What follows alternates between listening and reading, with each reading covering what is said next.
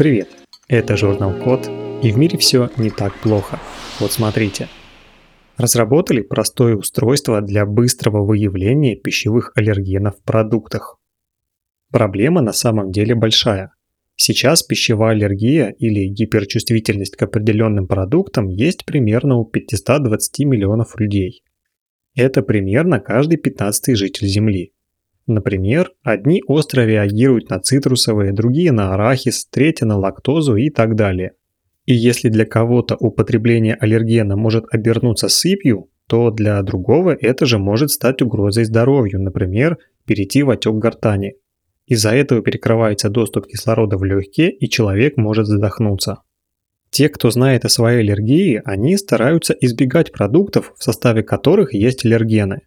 Но в продуктах могут быть следы аллергенов, если из них что-то готовят рядом, например, на соседнем производстве или даже на той же кухне. Информация об этом не всегда есть на упаковке или в меню, а для проверки состава продукта нужно обращаться в лабораторию. Как раз та самая надпись о том, что продукт может содержать следы глютена или арахиса, это как раз про самые популярные аллергены. В Испании исследователи Университета Валенсии, Мадридского университета имени Карла III и Политехнического университета Валенсии придумали тест, с помощью которого можно проверить пищу на аллергены перед употреблением. Работает это так. С помощью миниатюрной мельницы нужно измельчить образец пищи, добавить в него 5 мл специального раствора и поместить в смесь тест-полоску. Через 5 минут тест покажет, есть ли в этом измельченном образце какой-то из 14 самых распространенных аллергенов или нет. Во время испытаний с помощью теста проверили состав печенья и энергетических батончиков и нашли в них следы миндаля и арахиса, то есть аллергенов.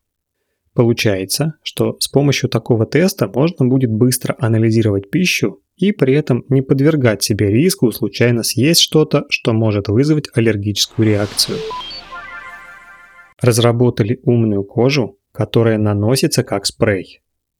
Здесь нужно начать немного с другой стороны. Зачем вообще что-то наносить на руки? Смысл в том, что с помощью машинного обучения можно распознавать движения и объекты.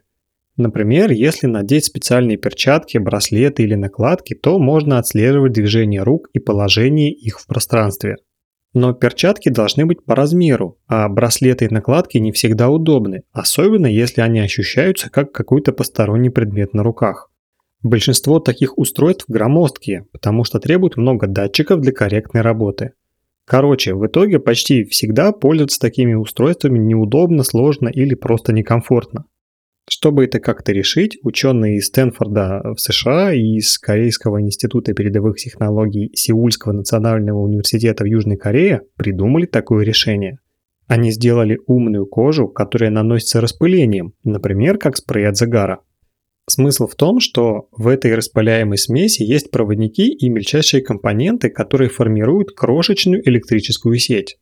При этом их размер не превышает размера частиц стандартного спрея для пленки. Так вот, эта смесь и ощущается на руке как нанесенная пленка, и такая умная кожа растягивается и сжимается от движений вместе с настоящей кожей. Например, когда пальцы сгибаются и скручиваются, электропроводность сетки меняется. За счет этого можно определить, как двигается сустав, палец или даже вся рука. Эти данные передаются в виде сигналов с помощью легкого Bluetooth модуля, который можно закрепить в контакте с умной кожей на любом участке тела. Умная кожа не вызывает раздражений, пропускает воздух и остается на месте, пока ее не смоют водой с мылом. Еще изобретатели продумали техническую сторону работы умной кожи. Такой системе не нужны размеченные данные, чтобы как-то идентифицировать движения или предметы, ну то есть ее не нужно учить заранее. Вместо этого алгоритмы обучаются в процессе, распознавая задачу по изменениям электропроводности сетки в умной коже. Теперь к практической части. С помощью такой умной кожи можно будет расшифровывать ввод текста без клавиатуры, распознавать язык жестов или определять предметы на ощупь. А если нанести спрей на лицо, можно даже улавливать мимику и артикуляцию. Например, это пригодится для компьютерной анимации или при создании виртуального аватара. Сделали ложку, которая вызывает ощущение сладости еды. Так сложилось, что многие люди, они сладкоежки – Им трудно отказаться от сахара или есть его меньше. Чаще всего это происходит, кстати, из-за того, что сахар повышает уровень гормона удовольствия дофамина и тем самым создает привыкание. Если что, сахарозаменители тоже не безвредны и тоже вызывают проблемы со здоровьем. В результате среди людей много диабетиков. Например, в России это примерно каждый пятнадцатый. Студенты Корнельского университета и Университета Нью-Йорка в США придумали очень простое, но очень технологичное решение – они сделали ложку, которая вызывает ощущение сладости еды, но без сахара и без подсластителей. Там вся фишка в нижней стороне ложки. Короче, у ложки есть бугорки на нижней стороне, и площадь соприкосновения вот этой нижней стороны с языком гораздо больше, чем у обычной ложки. Так вот, эти бугорки покрыты слоем специальных молекул. Эти молекулы связываются с белками рецепторов на языке, которые реагируют на сахар или просто на что-то сладкое. В итоге от языка поступают нервные сигналы, которые обманывают мозг и заставляют его считать пищу сладкой. Получается, такой ложкой можно есть что-то несладкое, но из-за того, что она касается своей нижней стороны с бугорками языка, язык думает, что мы едим что-то сладкое, и тем самым мозг воспринимает нашу пищу как сладкую, но без сахара. Проект занял второе место на образовательном онлайн-соревновании. Ложку сделали в форме части стебля сахарного тростника и предложили изготавливать ее из отходов растения. Единственный момент – авторы изобретения пока просто не знают, появится ли ложка в свободной продаже или нет. Но ход мысли просто отличный. Сделали первый аккумулятор, который можно не только растягивать, но и мыть. Носимая электроника до сих пор развивается очень медленно из-за несовершенства аккумуляторов – Самые популярные среди них – это литий-ионные батареи. Им нужен прочный крепкий корпус, чтобы водород в аккумуляторе не контактировал с воздухом и с водой. Ученые разрабатывают гибкие батареи или хотя бы гибкую оболочку для таких литий-ионных аккумуляторов, но использовать пока такие решения можно не всегда и не везде. Например, одежду с таким аккумулятором не постираешь ни вручную, ни в стиральной машинке. Мы уже рассказывали об этой проблеме аккумуляторов в одном из прошлых выпусков подкаста. Послушайте его, если хотите лучше разобраться, как и почему защищают такие литий-ионные аккумуляторы. Так вот, чтобы сдвинуть дело с мертвой точки, в Канаде сделали гибкий растягиваемый аккумулятор, который можно и мыть, и стирать.